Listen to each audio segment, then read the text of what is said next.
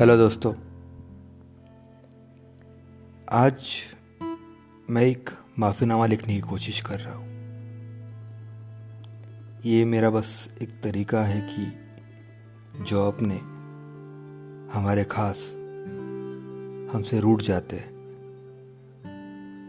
तब उस वक्त, उस लम्हे में हर पुराने गिले शिकवे नए रंग लेके उभर कर आते हैं।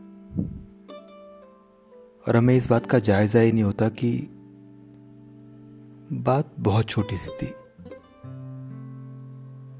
पर शायद हमारे गुरूर ने उसे कई गुना बड़ा कर दिया। तो ये बस मेरी कोशिश है माफ़ी मांगने की।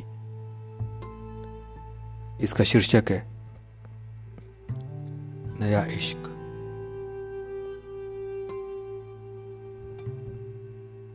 अब छोड़ो ना वो रातें। वो चुभती थी जो बातें। जो ना हुई मुकम्मल, वो सारी मुलाकातें। ये बिरहा की बातें। पुरानी है अब सब। क्यों सोचे कि टूटा था कैसे दिल? और कब? वो नई नई जली सिगरेट अब बुझा दूँगा ना मैं। वो वादे जो अक्सर तोड़े थे, वो सारे निभा दूँगा ना मैं। अब भूलो भी सारे वो, झगड़े और ताने, जो बेबस हुए दिए थे, वो सारे बहाने। अब सूखा है, फीका सा ये अश्क हुआ है।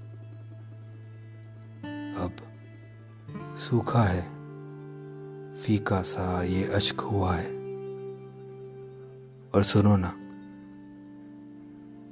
और सुनो ना, मुझे तुमसे नए से नया इश्क हुआ है। मुझे तुमसे नए से नया इश्क हुआ है।